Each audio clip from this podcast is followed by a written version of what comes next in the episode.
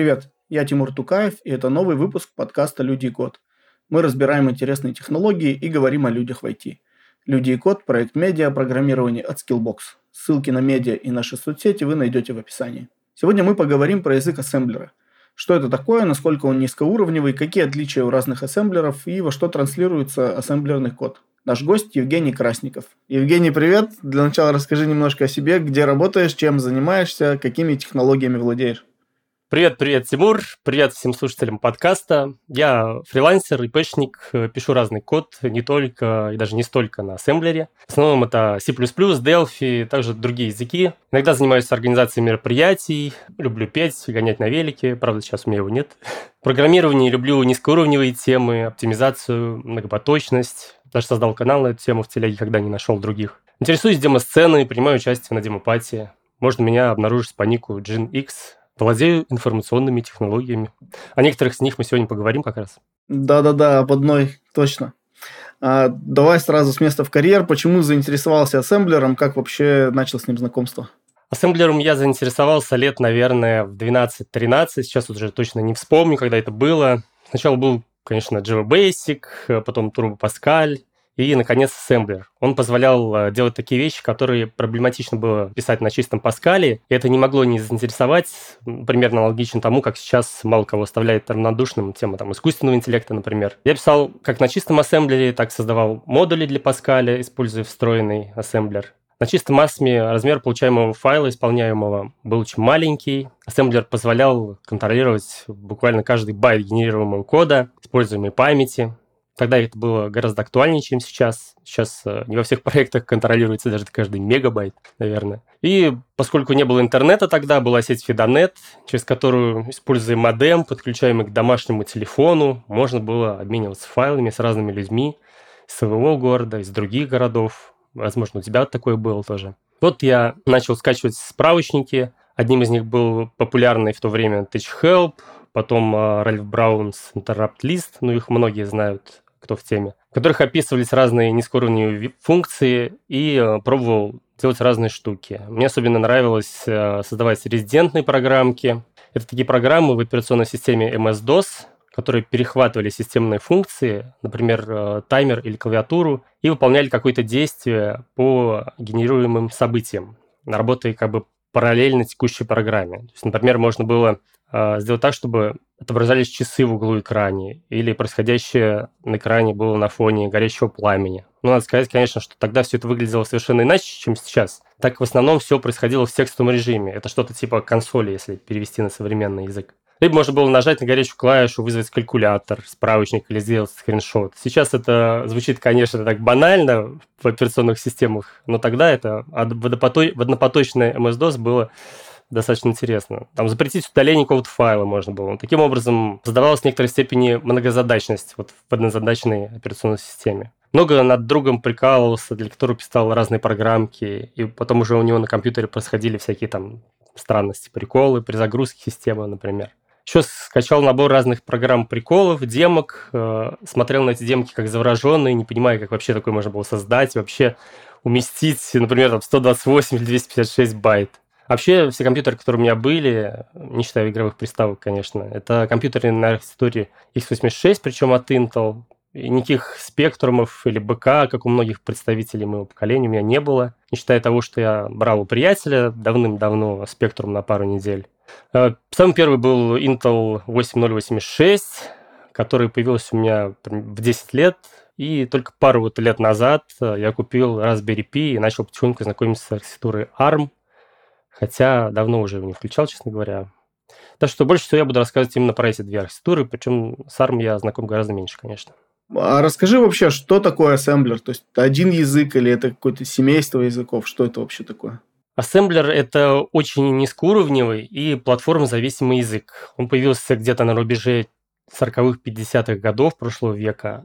Код на нем – это текстовое представление, инструкции, ну, то есть команд процессора, ну, дополненные всякими управляющими конструкциями, директивами, макрокомандами. Надо сказать, что макросы – это очень мощное средство, но под разные архитектуры процессоров код отличается просто до неузнаваемости. Под разные операционные системы одного семейства процессоров Код тоже существенно отличается, но в нем уже будут похожие инструкции. Главное отличие тут в основном в вызовах системных функций. И даже для одной операционной системы, но разной разрядности, тридцать два и шестьдесят четыре бит, например, код тоже будет отличаться. Более того, даже для одной платформы, ну, под платформой я имею в виду связку процессор, операционная система и разрядность, все вместе. Один и тот же код можно написать, используя разные наборы инструкций. К примеру, нам нужно выполнить умножение матриц на процессоре Intel. Можно написать код в инструкциях эф пи ю, это базовый набор для работы с вещественными числами. Можно использовать расширение эс эс и или эй ви экс, или эй ви экс пятьсот двенадцать, а можно вообще использовать недавно появившееся расширение эй эм экс,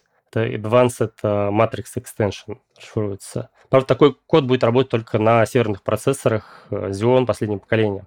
Вообще, в разговоре под архитектурой Intel я буду называть тридцать два битную и шестьдесят четыре битную архитектуру икс восемьдесят шесть, так как иногда, говоря икс восемьдесят шесть, подразумевает именно тридцать два битную архитектуру, а шестьдесят четыре битную называют там икс шестьдесят четыре или икс восемьдесят шесть дефис шестьдесят четыре.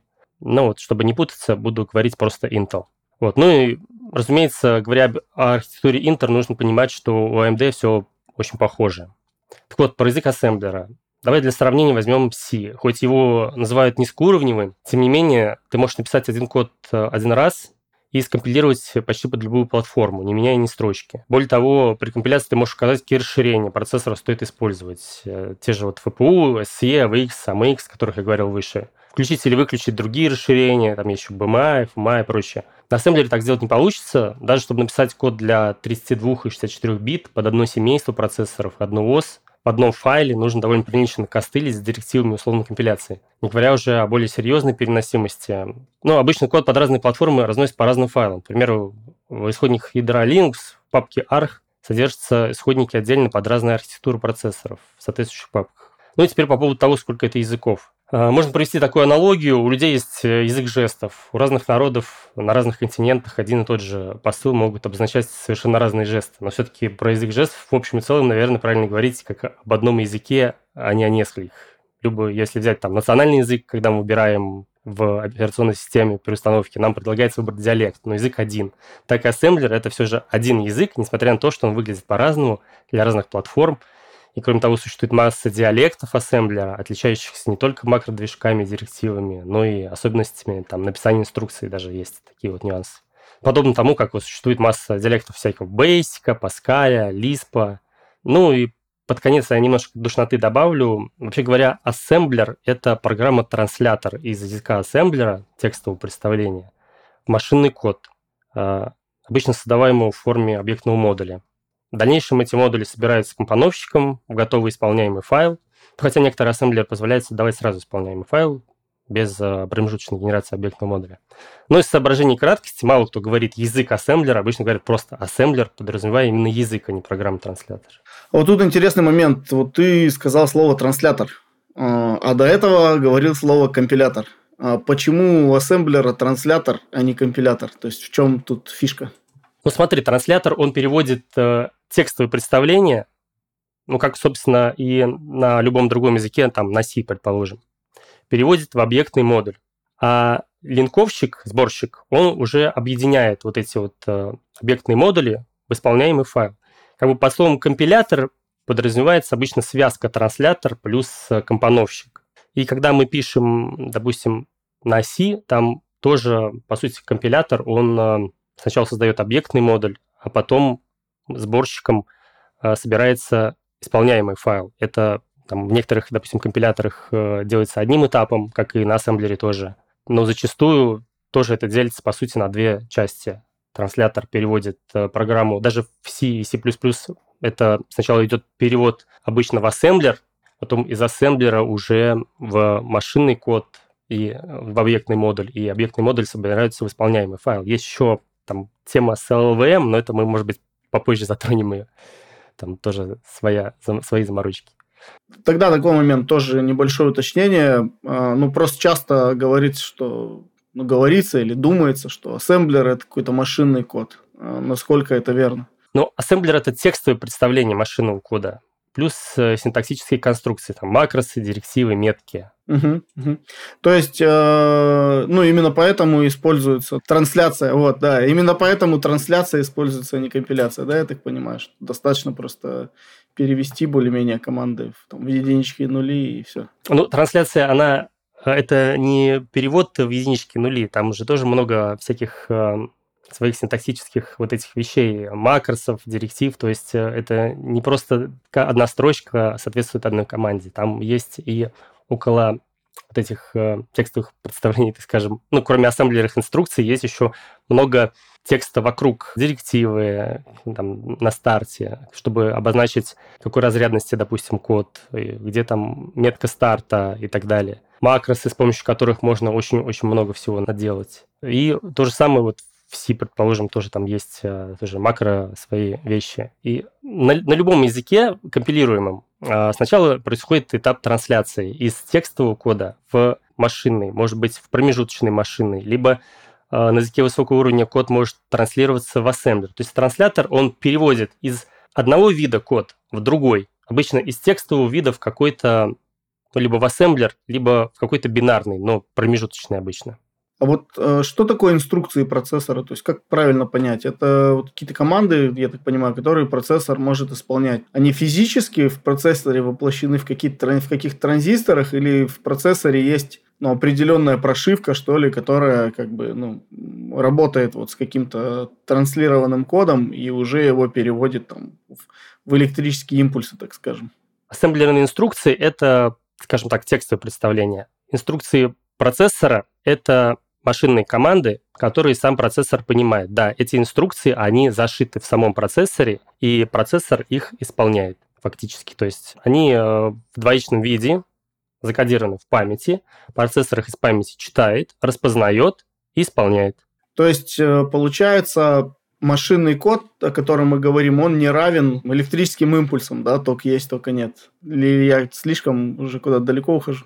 Ну, ток есть, тока нет, это что-то, мне кажется, немножко уже на физическом таком каком-то уровне. Ну, инструкции, они содержат какую-то команду. Предположим, переместить из одного регистра, регистр – это... внутренняя память процессора самая быстрая, малая, малая разрядность, там, допустим, шестьдесят четыре бита, ячейка памяти такая. Переместить из одного регистра в другой, сложить значения в регистрах, там, сдвинуть или еще что-то, прочитать из памяти в регистр, из регистра в память и так далее. То есть это вот каждая инструкция занимается такой вот простой какой-то операцией. Mm, все, теперь стало понятнее. Вот тогда так, что общего между разными ассемблерами? И чем они, наоборот, ну, чем отличаются, ты уже сказал, а вот что между ними общего, что их все объединяет, почему можно все их, ну, как бы под одним словом объединить? Различия между ассемблерами именно, да?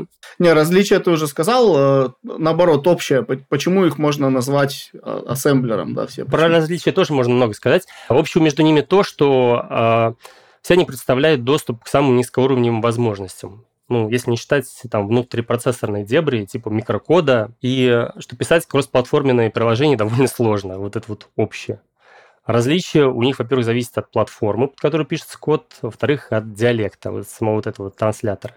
Можно сравнить, скажем, джи эн ю Assembler, джи эй эс, и масм, насм, вот такие популярные. Они настолько различаются, что эти отличия прослеживаются практически во всем. К примеру, там комментарии в джи эй эс начинаются со знака решетки, в других ассемблерах с точки с запятой. Там директивы include может в каком-то случае предваряться точкой, знак процента и так далее. Текущий адрес, где-то это точка, где-то процент. И э, в джи эй эс, предположим, существует э, два синтаксиса написания инструкции ассемблера, Intel и эй ти энд ти. Вот джи эй эс поддерживает, по крайней мере, джи эн ю Assembler.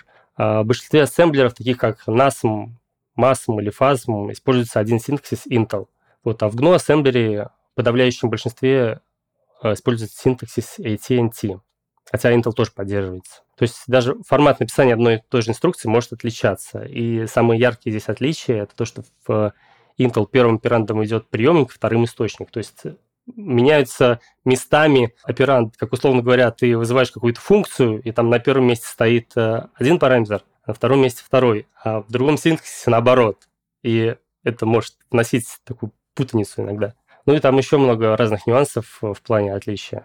Вообще синтаксис ассемблера достаточно простой. Если сравнить, скажем, с C++, то там все гораздо проще и очевиднее. По крайней мере, нет кучи контринтуитивных УБ, типа того, что когда ты пишешь в один член юниона, то читать из другого нельзя, даже если они имеют одинаковый размер. Ну, по крайней мере, так по стандарту. Или когда там объявление переменной может быть расценено как объявление функции, объявление указания на функцию – это вообще отдельная камасутра.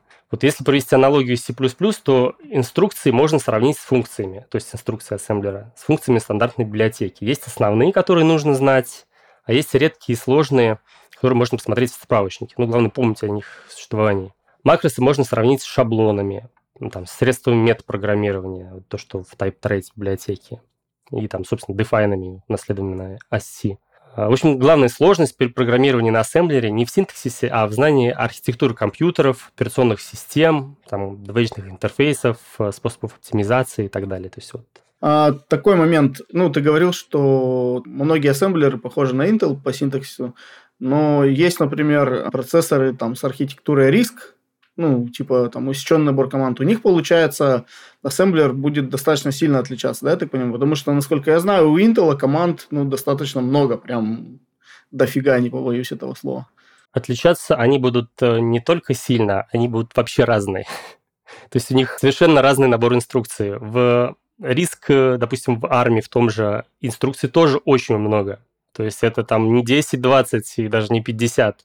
Это там сотни, так же, как и в Intel. В Intel может быть побольше. Но команды разные. Конечно, есть базовые, которые и там, и там выполняют операции, там, перенести значение из одного регистра в другой, сложить значение и так далее. Но они называются по-разному, регистры называются по-разному, количество этих регистров тоже отличается. Где-то можно, положим, там, в одних архитектурах есть, к примеру, целочисленное деление, в других его нет. Где-то нет даже умножения. Где-то есть блоки для работы с вещественными числами, где-то их нет. В каких-то процессорах есть векторные инструкции.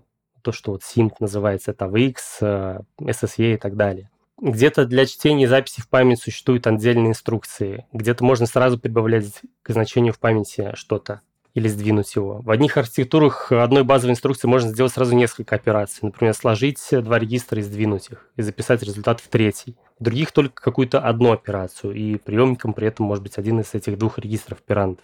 Вот. Если рассматривать архитектуру вот эту вот в лив, Very Long Instruction World, то там одной инструкции можно выполнять параллельно несколько разных операций над разными данными. То есть вообще э, очень сильно отличаются инструкции в разных процессорах. И поэтому я говорю, чтобы написать какой-то кроссплатформенный код, проще просто разнести по двум разным файлам и сделать отдельно для одного процессора, отдельно для другого. Даже если у тебя один процессор под разные операционные системы, и если даже эти операционные системы разной разрядности, этот код будет сильно отличаться. Так, такой момент. А вот где сейчас используется ассемблер? Ну, если говорить, например, не про демосцену, да, где как бы для фана это делается, или там не про собственные какие-то фановые там проектики, а если говорить вот именно о каких-то коммерческих задачах, то для, для чего сейчас используется ассемблер, где его используют? Во-первых, есть вещи, которые на языках высокого уровня, даже на C, либо писать неудобно или неэффективно. Некоторые части там, загрузчиков, допустим, операционных систем, ядра операционной системы, драйверов, прошивок, каких-то системных утилит вроде отладчиков, профайлеров, виртуальных машин, эмуляторов и других разных низкоуровневых инструментов. Блоков распаковки, защиты кода, софта для встраиваемых систем. Полностью на ассемблере это, конечно, написать нет смысла, но некоторые части просто необходимы. Хотя бывает, что на ассемблере полностью тоже пишут иногда. Во-вторых, части кода, требующие максимальной производительности. Там с использованием тех же эс эс и, эй ви экс, эй эм экс и так далее. Кому-то больше нравится такой писать код на интринсиках. Это такие встраиваемые функции, как бы псевдонимы реальных инструкций на ассемблере, но в виде функций встраиваемых. А кто-то предпочитает чистый ассемблер. Это уже дело вкуса. Во всяком случае, интринсики тоже не каждый компилируемый язык поддерживает. В основном это C, C++. Далее, защита от вредоносного кода. Ну и сам вредоносный код, не знаю, его можно отнести к коммерческой разработке или нет, но это не полезная деятельность, но тем не менее такое существует тоже. Ну, демосцена, понятно, да, мы говорили об этом. При отладке, профилировании или даже просто на сайте Godbolt, который транслирует исходники на языках высокого уровня, в ассемблерный листинг. Прямо на сайте можно посмотреть результат. Там мы видим код на ассемблере, и, соответственно, чтобы это все понимать, и при отладке в том числе, да, мы должны знать этот язык. Далее, ну, уже там всякие такие экзотические вещи, типа того, что с помощью макросов можно сгенерировать какие-то файлы данных. Не то чтобы это прям распространенный способ, но тоже возможно. Ну и можно обычную прикладную программу тоже написать, то, что по фану называется, да, но это уже, конечно, не к коммерческой разработке относится. А вот какие инструкции, да, или там операторы, функции, не знаю, как это правильно будет корректно назвать, какие вот ну, инструкции вообще существуют? Вот ты упоминал взять из регистра, положить в регистр, сложить, вычесть. А есть вот какая-то, может быть, экзотика или такие странные, там, на взгляд человека, или какие-то, наоборот, очень типичные для ассемблера, непривычные для других языков программирования такие функции? Вот я так понимаю, там вовсю используется, например, оператор GoTo, да? Наверняка же, да? Переход от одной операции к другой. Там ведь нет каких-то циклов или что-то такого. В некоторых э, платформах, на некоторых э, процессорах есть даже специальные инструкции для генерации цикл, циклов. Ну, предположим, там в интеловских процессорах э, есть инструкция loop. Она э, сейчас очень редко используется, потому что она написана на микрокоде, а инструкции, которые используют микрокод, они работают медленнее. И поэтому комбинируют э, вот этот цикл из других инструкций, там, например, декремент и условный переход. У ассемблера есть интересная такая фишка, например, языки высокого уровня э, довольно имеют ограниченный набор операторов, но это в целом неудивительно ввиду кроссплатформенности многих из них, либо там, по каким-то другим причинам, чтобы не загромождать язык, например. Во многих процессорах э, есть инструкции, которые могут выполнять довольно сложные операции. Особенно если взять, для примера, Intel, там есть инструкции для работы с длинными числами, для сложения, ой, для сложных операций с битами. Например, можно извлечь биты по маске и потом их сгруппировать. Это, может быть, вот для человека не в теме не очень понятно. Ну, предположим, вот из, из понятного можно... Есть инструкции для расчета хэшей. Вот этого эс эйч эй или эс эйч эй, как правильно, не знаю. Кодов си эр си тридцать два, для эй и эс-шифрования, для генерации случайных чисел, причем именно случайных, а не псевдослучайных, как это обычно на программном уровне пишется. Там операции с полями галуа, для ускорения обработки сигналов, специальные инструкции, ориентированные на алгоритмы искусственного интеллекта даже есть и прочее-прочее. Вот даже про одно только расширение эй ви экс пятьсот двенадцать можно отдельный подкаст записывать, потому что у него настолько мощный функционал, что про него можно долго рассказывать. Вот. И, соответственно, без ассемблерных вставок или объектных модулей, написанных на ассемблере, ну, или без интринсиков, задействовать всю эту мощь, соответственно, максимально ускорить работу программы просто невозможно. По сути, вот эти все сложные инструкции, они позволяют ускорить программу. Вместо того, чтобы написать много там инструкций, да, в одну инструкцию заложен сразу богатый функционал, и она, этот функционал выполняет быстрее. За, там, ну, не буду говорить там, за сколько тактов, везде все очень индивидуально, да, это может быть, могут быть и сотни тактов, но в любом случае инструкции, которые специально написаны для выполнения сложных каких-то вычислений, они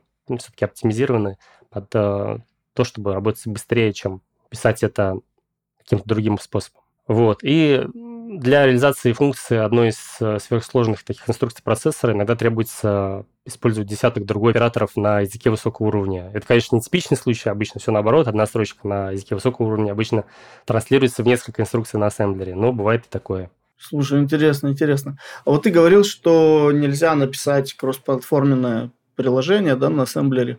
А есть, может быть, как, какие-то проекты, которые пытаются сделать кроссплатформенный ассемблер? Ну, какой-то, может, мета-ассемблер, вот, на котором ты пишешь, а потом э, ну, он в любую платформу транслируется. Понятно, что это немножко, наверное, я сейчас придумаю языки высокого уровня, да? Что вот тебе возьми C или там Kotlin, Java и так далее, он тебе транслирует в любой ассемблер. Но, может быть, есть вот именно в мире ассемблера какой-то ассемблеров какой-то проект, который вот преследует такую цель? Я, честно говоря, таких не знаю, даже сложно представить, как это можно реализовать. Все равно это, в конечном счете, если такое реализовывать, то это выльется в какой-то высокоуровневый язык. Тот же взять C, предположим, вот его считают низкоуровневым, но в том отношении, что он э, позволяет делать какие-то кроссплатформенные вещи, то есть создавать кроссплатформенный код, при этом быть более-менее близким к железу, то есть там какие-то де- выполняя элементарные операции. Но вот ассемблер, который позволяет прям генерировать разный код, Ну, во-первых, смотри, если брать разные процессоры, то там просто физически это невозможно, потому что набор инструкций разный. У тебя есть в одном процессоре такая инструкция, в другом процессоре ее нет. Либо она выглядит по-другому. Предположим, взять, к примеру, Intel и арм. Простой пример, инструкция add, добавить. В арм можно, значит, возьмем три регистра, да, условно, нулевой, первый, второй. Можно в нулевой, в нулевой регистр записать сумму из первого и второго. В Intel можно указать два регистра, и результат будет записан только в один из них. В третий регистр ты уже не запишешь. То есть уже вот на такой элементарной простой вещи мы видим разницу. Для разных разрядностей, предположим, тридцать два и шестьдесят четыре бита, элементарно разное количество регистров и, собственно, разрядность этих регистров. Регистр — это, еще раз напомню, ячейка памяти внутри процессора, такая самая быстрая, элементарная. Соответственно, в какой-то регистр ты просто не сможешь записать физически большое число. Ну, даже вот здесь вот опять, если взять там C и C++, да, есть тип, предположим, long. Если взять, как он интерпретируется в Linux, то там, соответственно, long для тридцати двух разрядных систем будет содержать тридцать два бита, для шестидесяти четырёх разрядных шестьдесят четыре бита. Можно с этим работать. Но, опять же, здесь э, тоже есть определенные неудобства, да, иногда, если спускаться совсем низко, до более низкого уровня. Количество регистров разное, то есть где-то это шестнадцать регистров, где-то восемь, где-то тридцать два на разных процессорах или даже на одном процессоре в коде разной разрядности. И можно там, не знаю, можно написать какую-то, знаешь, кроссплатформенный ассемблер, который использует э, какой-то минимальный набор, который присутствует во всех поддерживаемых этим ассемблером процессоров. Предположим, что мы знаем, что этот ассемблер поддерживает э, там три каких-то архитектуры. Даже не архитектуры, а процессора, потому что процессоры разных архитектур тоже мож, могут отличаться. У них, у всех есть гарантированно там восемь регистров. Причем парочку нужно отбросить, потому что они там специально имеют назначение, да, это, предположим, там указатель стека и э, указатель э, текущей команды, не следующей команды. Вот шесть регистров, и мы можем использовать только их, назвать их как-то определенным образом. Дальше, если мы знаем, что мы можем записать результат только в один из двух регистров, которые мы указываем, то мы будем использовать это. Но это будет такое какое-то извращение, такая поделка детская, что, ну, не знаю, серьезно использовать такой ассемблер, мне кажется, никто не будет. Есть ассемблеры просто, которые поддерживают э, разные процессоры, но код для них ты будешь писать разный. Есть э, такой еще проект э, фасм джи, автора Томаша Грыштора, поляк. У него есть... Э, такой мощный макродвижок, который позволяет создавать правила формирования обкодов, то есть вот машинных кодов инструкций для любого процессора. Там правила генерации форматов бинарных файлов пи и, и эл эф и так далее. Там из коробки идет поддержка процессоров Intel, микропроцессоров эй ви ар, байткод Java и Intel восемьдесят пятьдесят один. Можно там да, еще каких-то добавить процессоров, то есть описать какие-то инструкции процессоров, но у тебя для каждого Из этих, из этих процессоров будет свой исходник программы, и он будет отличаться. То есть кроссплатформенный написать нельзя. Хорошо, можно написать кроссплатформенную какую-то штуку для какой-то определенной разрядности процессоров одной архитектуры. Есть, ну вот если ты меня потом, потом спросишь про фреймворки библиотеки, то я вот эту тему как раз раскрою. А, окей, окей. Да-да-да, я спрошу Ч- через один вопрос как раз. А как исполняется код на ассемблере? То есть, ну, он транслируется, ты уже рассказывал, а потом э, вот как, какая механика? То есть, просто процессор э, понимает эти инструкции, ну, как бы на своем языке и просто все это делает, или там есть какие-то интересные особенности? Внутри у процессора достаточно сложная реализация. Вот так в целом, вот ассемблерный код, лист, этот э, исходник на ассемблере, да, в виде человека понятного языка, удобно читаемого, компилируется в двоичный машинный код, понятный процессору, то есть нативный код. Далее этот код запускается либо в операционной системе, либо там из прошивки, загрузчика, еще откуда-то, и выполняется процессором непосредственно. То есть процессор читает из памяти инструкции, их декодирует и исполняет. Внутри устроены они сложно, как я уже сказал. Они могут содержать микрокод, который является еще более низкоуровневым кодом, непосредственно исполняющим сложные инструкции. Но микрокод имеется не во всех типах процессоров. К примеру, в Intel, там, начиная с Pentium Pro, и в эй эм ди, начиная с кей семь, имеется микрокод, причем этот микрокод исполняется на другой архитектуре даже, на риск. Но подчеркну, что микрокод используется далеко не для всех инструкций, так его исполнение требует больше ресурсов, и он выполняется дольше. Простые инструкции выполняются непосредственно на конвейере. Дальше. Раз речь зашла о конвейере, конвейер представляет собой технологию, при которой э, выполнение одной инструкции состоит из нескольких этапов. К примеру, есть блок извлечения инструкции, блок декодирования инструкции. Но извлечение он просто говорит что-то. Инструкция занимается только-то байт. Дальше блок декодирования его раскодирует, понимает, что это такое. Дальше блок исполнения, который выполняет их, их может быть несколько таких блоков. Там блок доступа к памяти и так далее. При этом, когда один блок освобождается, он может использоваться для соответствующей работы над следующей инструкцией. Таким образом, создается параллелизм на уровне инструкции. Другой механизм параллелизма на уровне инструкции называется суперскалярность. Это когда имеется несколько конвейеров, которые могут выполнять параллельно уже одну и ту же операцию. Там извлечение, декодирование, исполнение и так далее. Такое параллельное исполнение порождает другую проблему – зависимость по данным, когда следующая инструкция зависит от результата предыдущей, и поэтому не может выполняться параллельно. И в избежание простоя в таких случаях была придумана технология внеочередного исполнения, out of order называется. Когда инструкции меняются местами, если это не нарушает согласованности исполнения и данных. Следующая оптимизация переименования инструкции. То есть процессор представляет программисту, к примеру, шестнадцать регистров общего назначения. По факту их в несколько раз больше внутри процессора. Зачем? Допустим, происходит вычисление, результат которого записывается в регистр, ну, условно назовем его эр ноль. Далее значение эр ноль каким-то способом, образом используется, скажем, сохраняется в память. После чего снова происходит запись в регистр эр ноль. Казалось бы, последнюю операцию невозможно выполнить до завершения двух предыдущих, потому что мы в этом же регистре выполняем что-то другое. Нам нужно дождаться завершения выполнения этих операций. Но благодаря переименованию можно привязать вот этот регистр эр ноль в первых двух инструкциях к одной физической ячейке процессора памяти, и эр ноль в третьей операции к другой. И вуаля, третью операцию можно уже выполнить параллельно первой. То есть там много всяких разных э, ухищрений для того, чтобы все работало быстрее.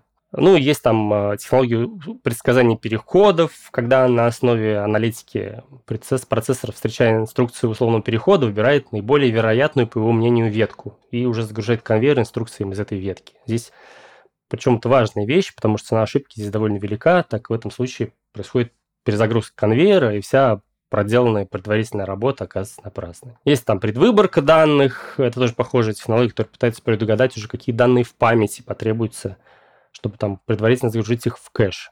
Ну, в общем, много. Достаточно сложное устройство процессора и как это все внутри происходит. Но в целом, возвращаясь к вопросу изначальному, ассемблерный код, записанный, ой, не ассемблерный, вернее, машинные инструкции, записанные в памяти, читаются процессором и непосредственно исполняются. Внутренняя реализация уже этого исполнения уже остается, так скажем, для программиста, ну, по большому счету, неважной. Ну, конечно, если человек знает внутреннее устройство, он может более оптимально создавать программы, и это нужно знать. Но глобально мы вот знаем, как работает инструкция, а внутри может быть все, что угодно. Внутри такой вот этого черного ящика под названием процессор.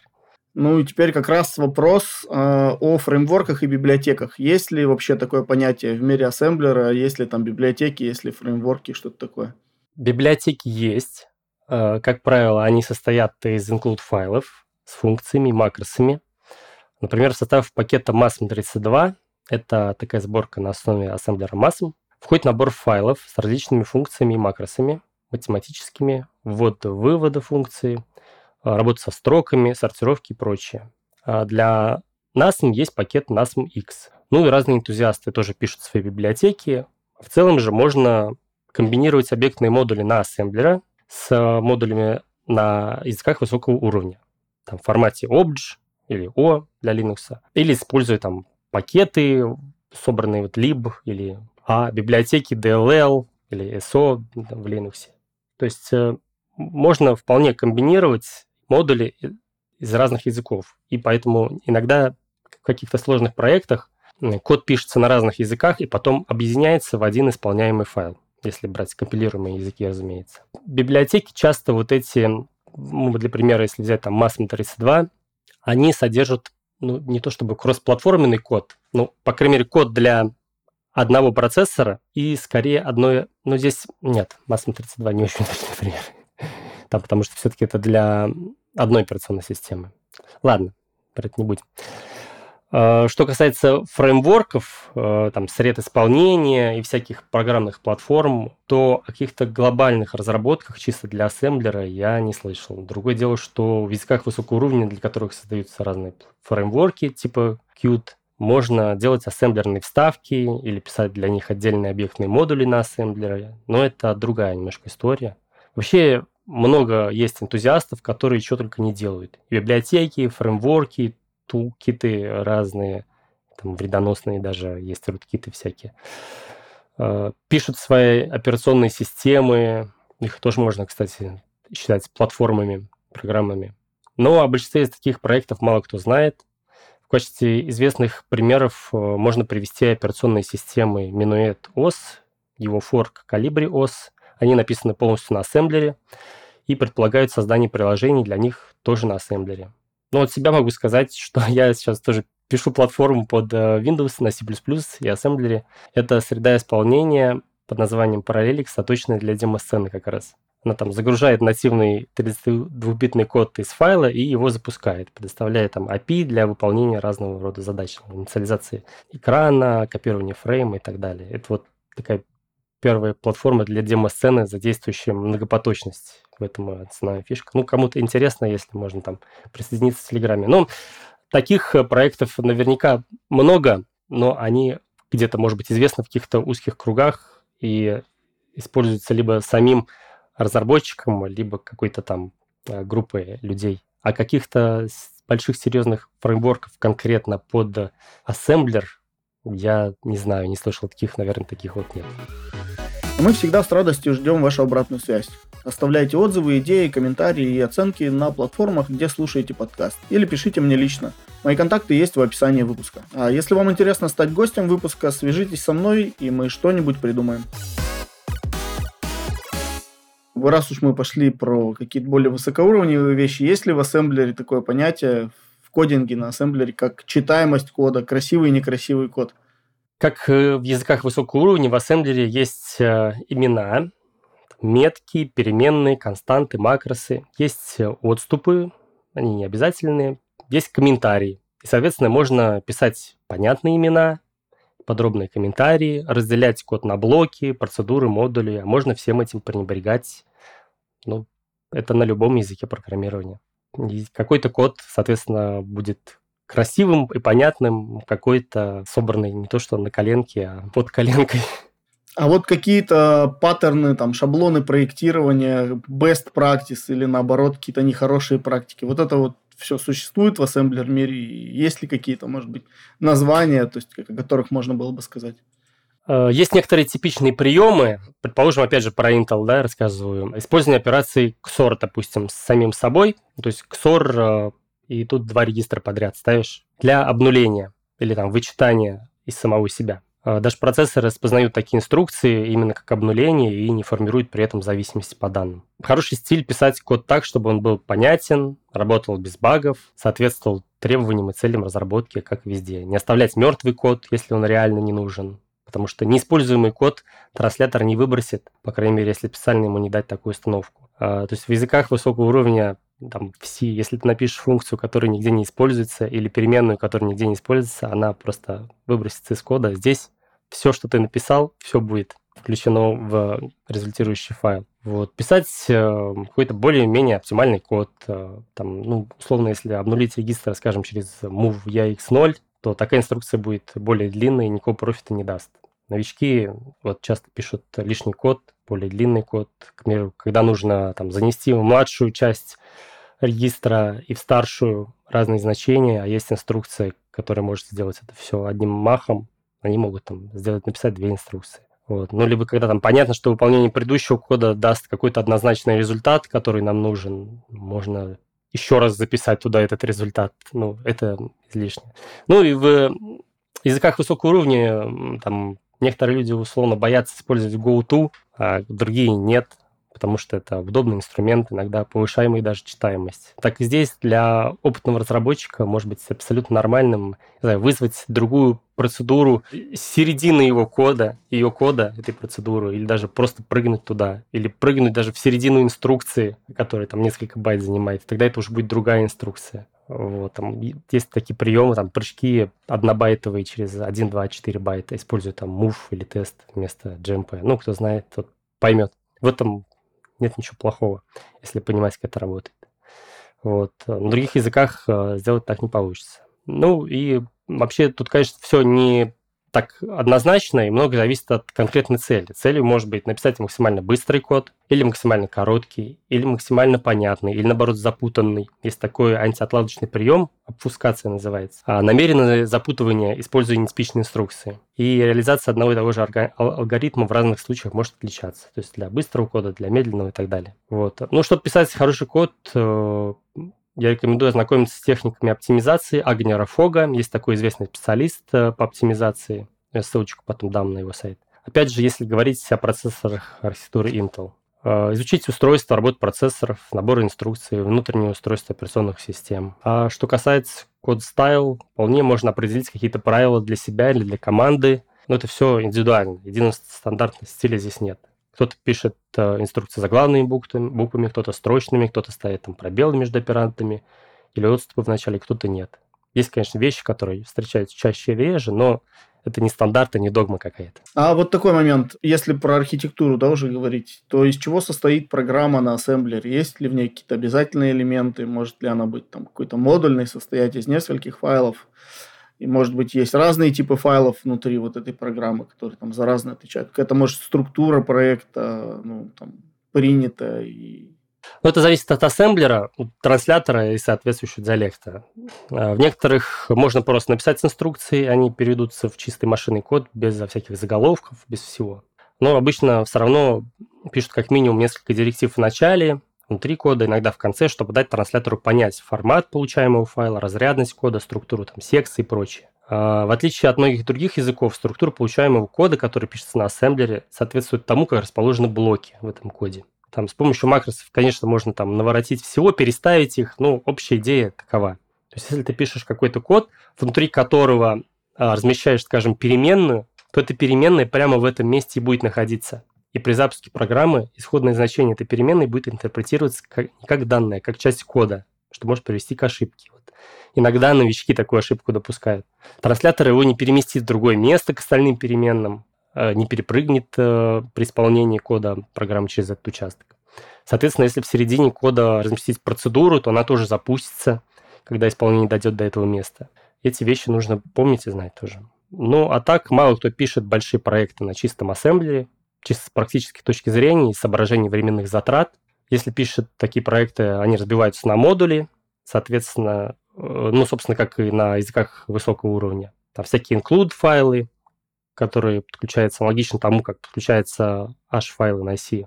Пишется куча функций, возможно, макросов. Но если это делается, то скорее по фану, конечно. Есть, опять же, тот же Calibri-о эс, есть форум даже, эй эс эм би би называется, на чистом ассемблере. Но если говорить про продакшн, посмотри исходники Linux, там почти все написано на си. И на самом деле только отдельные части платформы зависимые. Да, мы, у нас есть даже, кстати, подкаст про разработку ядра Linux. Там как раз э, Алексей, один из разработчиков ядра, рассказывал об этом, что в основном написано все на си, а ассемблер редко где появляется. А, а вот вообще ассемблер, он как-то развивается? Появляются ли в нем, в нем новые фичи? И связано это только с развитием инструктора процессоров и инструкций процессоров, либо есть какие-то моменты, которые, ну, можно назвать синтаксическим сахаром или вот развитие самого языка а, вне зависимости от развития вот самой железяки, скажем так. Ну, смотри, ну, естественно, новые инструкции, понятное дело, добавляются. Они появляются часто в новых процессорах. Ну, а разные фичи, связанные с макросами или там тем более директивами, появляются очень редко. Очень много ассемблеров э, забрасывается, придается забвению в дальнейшем. Даже вот широко известный тот же фасм сейчас практически не развивается, если не считать добавление новых инструкций. Хотя, к примеру, последняя версия до сих пор не знает эй эм икс инструкций, хотя в насм они уже давно есть, несмотря на то, что процессоры с их поддержки вышли вот совсем недавно. И Если говорить про синтаксический сахар, то это макросы. Весь синтаксический сахар — это фактически макросы. Их возможности очень-очень велики. Вот я делал как-то даже там движок для генерации байткода, инструкции с плавающей запятой, которые при запуске пер- перекомпилируются в нативные инструкции. То есть, значит, команды для работы с числами с плавающей запятой, сложение, там, вычитание и прочее кодируются буквально в полбайта или там в байт и потом перекомпилируются. Но это нужно было опять вот там для демо-сцены, потому что там каждый байт, так сказать, на счету. В некоторых ассемблерах есть макроинструкции, которые позволяют упростить реализацию операторов там if, for, while, do while. Многие ассемблеры позволяют упрощать создание процедур, их вызов. В ассемблере функции называются процедурами, вне зависимости от там, наличия возвращаемых значениями. Все считается процедурой, как вот функции все, условно. Но это уже так, не суть важно. В общем, можно указать тип соглашения о вызовах, там, std-call, cd-call, Pascal и так далее. Параметры, локальные переменные, сохраняемые регистры. И писать процедуру, используя имена этих параметров, локальных переменных. А транслятор сам будет переводить их в нужные адреса относительно указателя стека или там начала кадра стека. При входе в процедуру будет создаваться нужный кадр, сохраняются указанные в заголовке регистры. При выходе регистр восстанавливается и делается корректный выход с учетом там, количества параметров, соглашений о вызове. Ну, то есть вот такой вот уровень сахар есть. Ну и там вызов, соответственно, процедур производится в одну строчку, где указывается там им процедуры, параметры, иногда соглашения о вызовах, и транслятор, соответственно, тоже автоматически будет переводить такую запись в последовательность э, записи в стэк, то есть в последовательность инструкции для записи в стэк или в регистры, делать вызов такой процедуры нужным образом. Ну, удобный достаточно такой сахар в этом плане. Есть в некоторых ассемблерах средства для определения, допустим, размера строки или структуры. Это вот для языка высокого уровня кажется такой вот банальной, элементарной вещью. Ну и среди простых каких-то встроенных макросов обычно есть такие, которые позволяют повторить, например, один и тот же участок кода многократно. То есть не просто организовать цикл, а сделать прям несколько копий один в один, либо там с небольшими изменениями. К сахару условно можно отнести там, анонимные локальные метки. Например, ставишь там две собачки, фасм или цифру в газ, и дальше можно делать переходы к ближайшим из этих меток. Ну вот так, такого уровня. А вот из каких-то последних фичей ассемблера, там, новых, ну, если ты следишь, мог бы что-то отметить, вот что прикольное появилось? Ну, смотри, ассемблер — это комбинация правил текстового представления инструкции, их операндов, там, директив, типов макросов, меток и так далее, то есть синтаксис, и сам набор инструкций. Если говорить о синтаксисе и макросе, то там редко что меняется, как я уже говорил. Можно просто поговорить о разных особенностях ассемблеров, если вот интересна эта тема в целом, чем... Допустим, отличаются некоторые ассемблеры, какие у них есть особенности прикольные. Да, да, это интересно как раз. Давай, давай. Ну вот можно рассмотреть, предположим, фасм, тот же популярный у нас э, на постсоветском пространстве, так скажем. Э, есть ключевое слово «виртуал», которое позволяет э, создать виртуальные блоки, то есть блоки, которые не записываются в выходной файл, а создаются в некоторой виртуальной области памяти компилятора. Э, и можно сгенерировать какой-то код, потом получить его размер, допустим, если... цель э, вычисления размера некоторого кода. Можно сгенерировать код, э, используя там слово load, получить отдельный байт этого кода, чтобы записать их в выходной файл уже в каком-то модифицированном виде. К примеру, можно упаковать код каким-то алгоритмом сжатия. То есть ты пишешь код, и сразу он тебе записывается в выходной файл в сжатом виде. Но этот алгоритм сжатия, естественно, нужно на макросах как-то реализовать. А также слово virtual позволяет выводить данные в другие файлы с тем же именем, что и выходной файл, но с другим расширением. То есть можно сгенерировать там лог с какой-то информацией. А, ну, ключевое слово store позволяет модифицировать уже сгенерированный код. Даже люди создали, есть, есть такие макросы, которые позволяют, предположим, генерировать зашифрованный методом эй и эс файл. То есть... делается комбинация там load store в том числе. То есть у тебя, опять же, как вот я говорил, с примером сжатия, да, ты можешь сгенерировать уже зашифрованным методом эй и эс файл с каким-то ключом. Ключевое слово match позволяет сопоставить последовательность параметров шаблону с именованием частей этого шаблона. Таким образом, можно там сделать разбор строки, записанный в любом формате. Теоретически можно даже написать на макросах там парсер какого-нибудь кода в синтаксисе, похожем на C. Конечно, это будет очень трудоемко, с определенными там оговорками, но в целом такое вот возможно сделать на макросах. Самое главное неудобство в том, что придется каждую строку там предварять именем макроса. Может быть, фасм джи можно обойти, это ограничение, но я с ним не очень знаком. Ключевое слово used позволяет проверить, есть ли обращение к какому-то идентификатору. Скажем, подставив в if условие с used, можно исключить из кода неиспользуемые блоки, процедуры, переменные и так далее. То, что ты говорил, что ты пишешь в код на ассемблере, то у тебя и выводится в результате, автоматически не удаляется. Вот используя if с used, можно убрать эти блоки. Это причем вот только на фасм есть, как ни странно. Там операторы би эс эф би эс эр, которые позволяют получить номер младшего, старшего единичного бита. Вот такие вот вещи. В насм есть интересная фишка. Все макрокоманды там предваряются знаком процент. Таким образом сразу видно, где встроена макрокоманда, где что-то другое. Много макрокоманд, которые позволяют создавать разные макроидентификаторы, делать преобразование, например, имени идентификатора в строку или наоборот, соединять несколько идентификаторов. Хотя вот последнее много где есть. Есть там inline-макросы с параметрами, аналогично тем, что сдаются в C, с директивой define. Когда мы пишем define, название макроса и в скобках параметры. И вот такого типа макрос можно сделать в насм.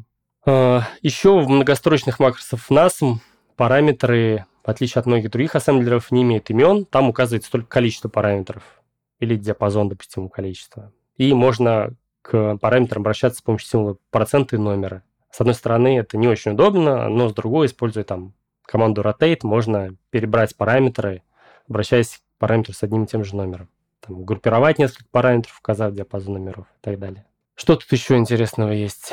Ну, все возможности, конечно, не расскажешь в рамках вот одного вопроса, да.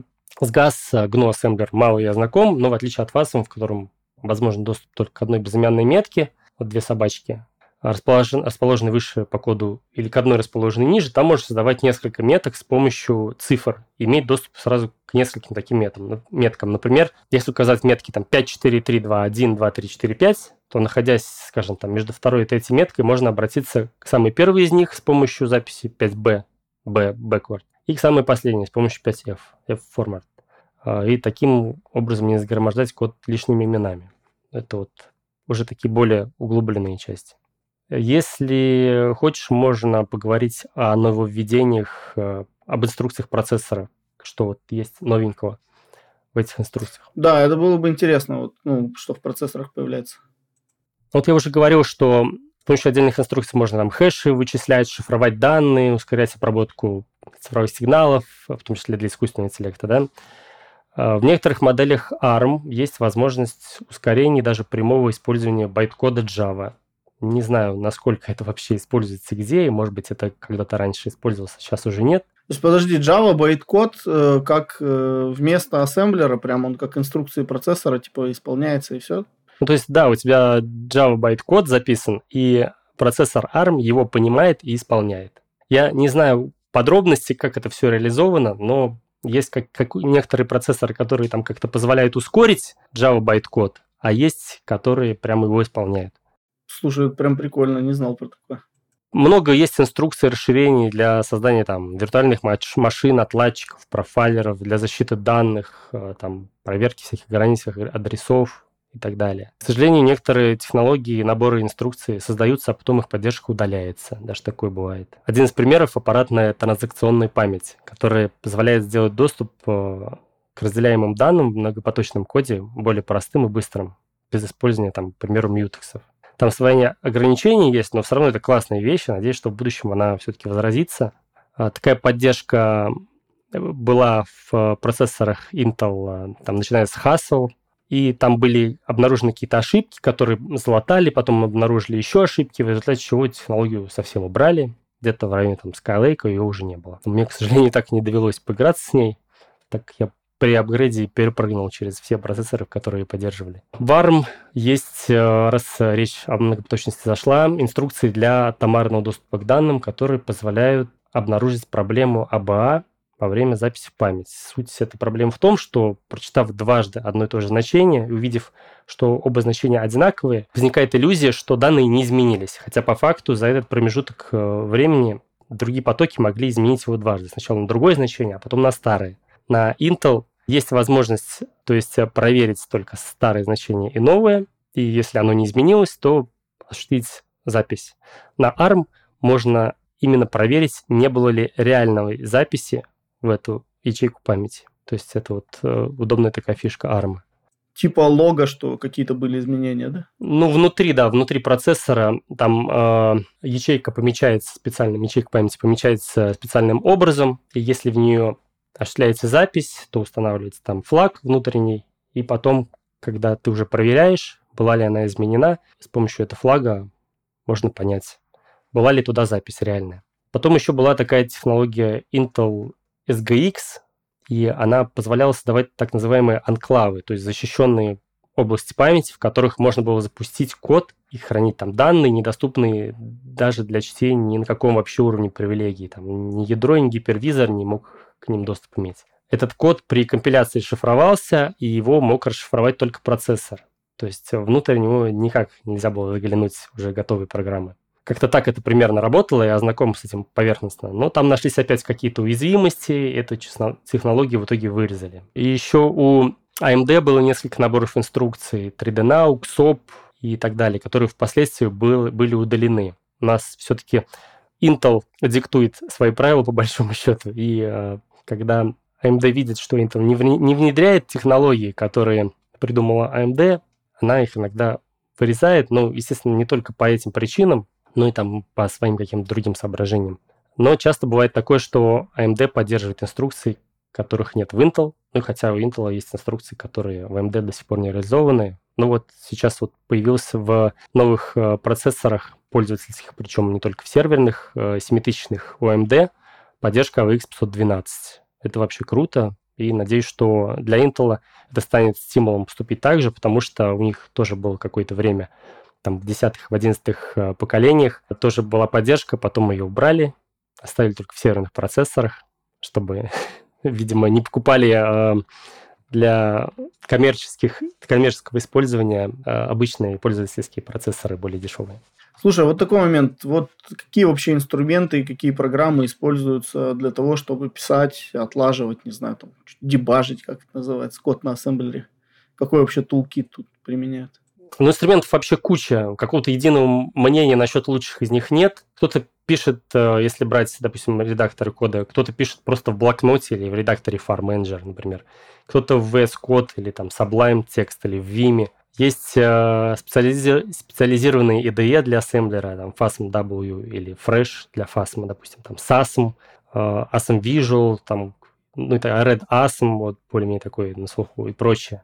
Хотя не могу сказать, что они прям очень популярны. Для отладки самые популярные инструменты Olli ди би джи, но он только тридцать два битный. Хотели сделать шестьдесят четыре битный, но за десять лет так почему-то не реализовали эту возможность. Отладчик икс шестьдесят четыре ди би джи, несмотря на название, есть тридцать два битная версия тоже его. и ди эй Pro, пожалуй, вот самые такие популярные. Но есть еще там Гидра, Радар два, Turbo Debugger для DOS очень популярен. Для разработки под арм, из-под Windows есть, к примеру, там арм, кейл, эм ди кей, такой инструмент. Ну, существуют еще всякие упаковщики, шифровальщики, обфускаторы, эмуляторы, там редакторы двоичных файлов, которые понимают форматы исполняемых файлов различных, редакторы ресурсов, профилировщики, анализаторы кода и так далее. У меня есть подборочка, определенная, тоже ссылочку я дам потом.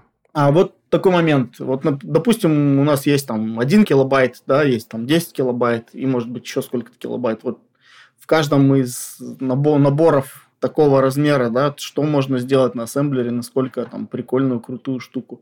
И, например, вот если возвращаться к Минуэту, Эскалибрию, то сколько места вот они занимают, ну, компилированные, не знаю, или написанные? А, давай с последней части начну. Они занимают дискету. Дискета – это один целых сорок четыре мегабайта. Я точно не могу сказать, какую часть этой дискеты, но на дискету они умещаются. По крайней мере, какая-то одна из них точно, но, по-моему, они обе умещаются на одну дискету.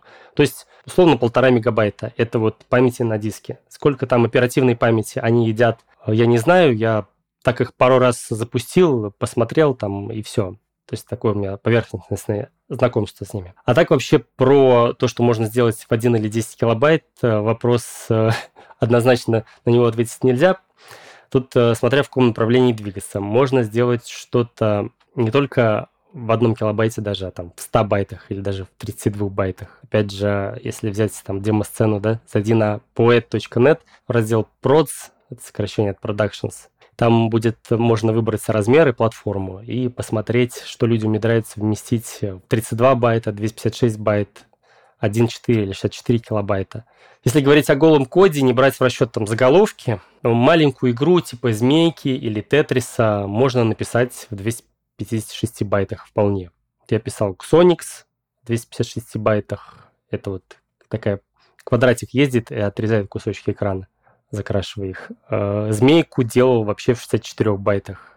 Но это чисто размер бинарного исполняемого кода. В один килобайт, если его упаковать, можно поместить полноценный экзешник под Windows, который будет э, запускать какой-нибудь, не знаю, шейдер. И этот шейдер будет отображать какой-то, ну, не шибко сложный, но вполне симпатичный эффект. В два килобайта уже можно сделать приличный эффект. А в четыре килобайта не только видеоэффекты, музыку разместить можно. Есть э, такие четырёхкилобайтовые как раз... Э, ну, стан- четыре килобайта – это такой один из стандартов в демо-сцене, где делаются... эффекты на шейдере и даже туда музыку записывают. Ну, здесь, конечно, основная часть кода будет содержать шейдер в виде исходника на джи эл эс эл. Если сильно не загоняться с оптимизацией, упаковкой, то условно в десять килобайт можно уместить, предположим, там, текстовый редактор с возможностью выделения кода разными шрифтами, цветами, стилями, стилями имеется жирный, там, курсив и так далее. Или там не сильно сложный навороченный графический редактор. Ну, а сто килобайт – это вообще там дар божий. Как якобы сказал Билл Гейтс, шестьсот сорок килобайт должно хватить всем. Сейчас на некоторых языках Hello World получается в несколько раз больше. Вот на ассемблере можно написать много в такой размер. Размер программы, вообще говоря, это, как правило, компромисс между размером, скоростью и отчасти работоспособностью, безопасностью. То есть, чтобы сделать программу максимально быстрой, ну, там выполнять расчеты какие-то, если, например, нужно, часто приходится жертвовать размером, потому что, к примеру, векторные инструкции эс ай эм ди э, просто имеют больше размер, сами инструкции. Либо нужно писать несколько вариантов кода, там под эс эс и, эй ви экс, эй ви экс пятьсот двенадцать, использовать тот, который поддерживается процессором. Делать выравнивание кода, использовать более длинные конструкции, которые работают быстрее. Опять же, классический пример – организация цикла, когда вместо инструкции loop, использующий микрокод, используется обычно декремент, условный переход, я говорил уже об этом. Далее, какие-то значения можно хранить в исполняемой файле в виде таблиц, какие-то можно вычислять, это тоже будет влиять на производительность, на размер. Там запуск многопоточного кода или кода там для графических устройств тоже требует определенного пространства, ну и так далее. Если нужно сделать программу минимального размера, прям минимум, то она будет работать медленнее в каких-то задачах, либо вообще не на всех системах, имеется в виду, ну, в рамках одной операционной системы, да, где-то в каких-то случаях при экстремальной экономии кода она просто не запустится. Вот на демо-сцене такое часто бывает даже. Либо там э, не будет содержать нормальной обработки ошибок, э, там, исключений и так далее. А вот подскажи, пожалуйста, вот если, например, научиться кодить на ассемблере, можно ли найти работу прям ассемблериста? То есть есть ли такие вакансии или это надо искать где-то на бирже проектов? Ну, смотри, вакансии есть, но обычно здесь вот, несмотря на то, что язык Python, да, является такой противоположностью ассемблера, да, ассемблер низкоуровневый язык, а Python гипервысокоуровневый, и тот и другой обычно в вакансиях используется как дополнительный язык к чему-то еще. То есть помимо ассемблера нужно там знать, не знаю, C, C++, предположим. Вакансии есть, но их не так много, и по зарплатам не самый высокооплачиваемый будет программист на ассемблере. Хотя есть, допустим, там какие-нибудь конторы, которые занимаются цифровой безопасностью или антивирусные, где тоже нужно знать устройство там, процессоров, операционных систем и так далее, ассемблера. Там вполне могут быть приличные зарплаты. Но по сравнению там, с вакансиями, не знаю, на Java, условно говоря, или даже там, на C++, конечно, где требуется ассемблер, гораздо меньше таких вакансий. А вот вообще программисту, который не собирается кодить на ассемблере, заниматься системным программированием, вот есть ли ему смысл изучать ассемблер? Как это ему может, не знаю, помочь э, в профессии? Ну, смотри, ассемблер, как и архитектуру компьютера, там, процессоров, памяти и прочего железа, устройства ОС, вообще полезно знать, если ты программист. Ну, конечно, если ты пишешь там на JavaScript под браузер, это не настолько важно, чем если ты системный программист, да, то есть без этого будет тяжело совсем. Но это все равно основа, которая дает понимание, как работает устройство, под которое ты пишешь свой код. И, соответственно, как грамотнее, оптимальнее писать программы. Любой код, даже если ты делаешь змейку там на JavaScript, или нейросеть на питоне, или там серверный скрипт на пи эйч пи, в конечном счете преобразуется в инструкции процессора и запускается в операционной системе. Это, понятное дело, совершенно не обязательно изучать в первую очередь. Сначала нужно там изучить синтаксис основного языка, да, там стандартные библиотеки, фреймворки, структуру данных, алгоритмы. Это все бесконечные процессы, конечно, но в какой-то момент стоит добраться и до низкоуровневых вещей. Другое дело, что для них достаточно будет общего представления, а другим стоит э, это изучать достаточно глубоко. Но у меня, например, э, там волосы дымом встают, когда я вижу, как люди пишут реализацию какого-то простого алгоритма на условном питоне в одну строку. Типа, смотрите, как круто. При этом не задумываясь, что такой код выполняет там в десять раз больше лишней работы и потребляет там в сто раз больше памяти, чем код на том же языке, ну, пусть будет в три строки или даже в одну строку, но написанный по-другому, просто чисто не понимая, почему, как работает э, память э, устроена и так далее. Или даже чисто алгоритми- алгоритмические какие-то ошибки делают. Вот. Здесь вопрос такой же, нужно ли там, знать врачу анатомию и принципы работы мозга и нервной системы, если он не нейрохирург, не психиатр, а, скажем, терапевт. Все равно нужно. Может быть, там не настолько глубоко, но в каких-то определенных рамках полезно. А подскажи такой момент, вот, э, ну, как вообще ассемблер изучить? То есть, что почитать, что посмотреть? Может, там книга, курсы какие-то, видео, не знаю, каналы? Тут все как обычно. Это книги, статьи, курсы, официальные мануалы, YouTube, э, всякие каналы и чаты, там, в Телеграме еще где-то. Практика, конечно, коды Варс, в том числе и так далее. Сейчас информации на любую тему полно. Какие-то сложные вещи найти бывает э, непросто, но для новичков инфы пруд-пруди. Вообще это касается не только ассемблера, а любого там, языка или технологии. Есть там эмуляторы, самый известный мультиплатформенный эмулятор кью эм ю, под который, который поддерживает там, разные архитектуры Intel, арм, нипс, и можно на них э, запускать свой код, не имея реального железа. Вот. Э, есть э, куча книг, в принципе, у меня тоже подборочка есть, та же, где вот инструменты, там тоже будет и кни- советы по книгам некоторые. Ну, конечно, не все эти книги я читал, особенно если брать там книги для новичков. Я помню, по-моему, Зубкова читал сколько там лет, двадцать назад условно, из таких новичковских книг. Ну, а есть много новых интересных книг, которые описывают и эй ви экс, эй ви экс там, пятьсот двенадцать даже, и устройство операционных систем, которые стоит почитать. Слушай, ну я вроде все спросил, что хотел. Возможно, мы о чем-то забыли поговорить. Ну, вот есть один такой момент, который стоит упомянуть.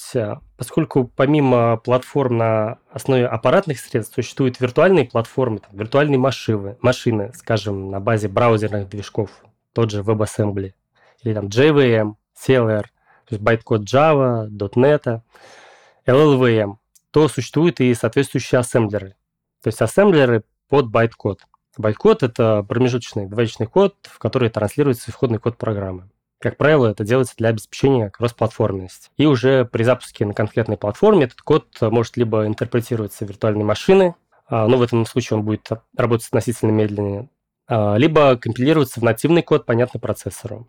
И обычно при этом используются два вида компиляции. Либо предварительная, то есть перед запуском программы ahead of time, так называемая, либо джит-компиляция динамическая, just-in-time, во время интерпретации. При этом э, при джит-компиляции код может получиться даже более оптимальным за счет так называемой адаптивной оптимизации, э, которая использует, э, так сказать, текущий профиль исполнения с информацией о том, как фактически ведет себя программа в данных условиях. Э, какие-то блоки могут кода отбрасываться, оптимизироваться, ветвление там, и так далее. И при изменении условий байткод может перекомпилироваться с учетом новой информации.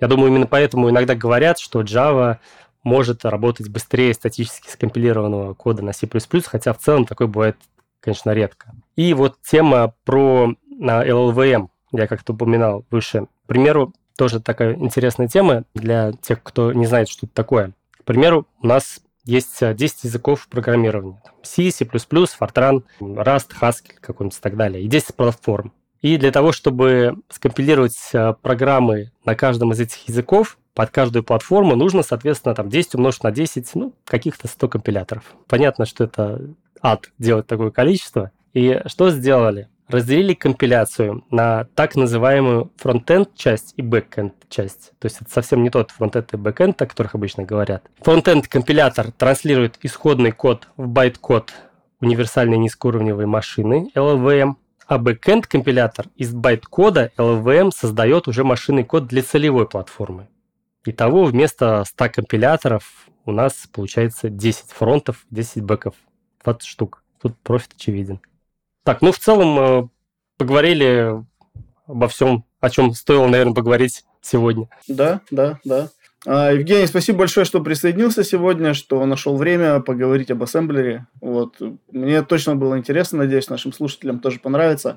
Спасибо, будем рады видеть тебя снова в гостях. Спасибо, Тимур, за приглашение. Спасибо всем, кто дослушал до конца. Надеюсь, вам это будет полезно.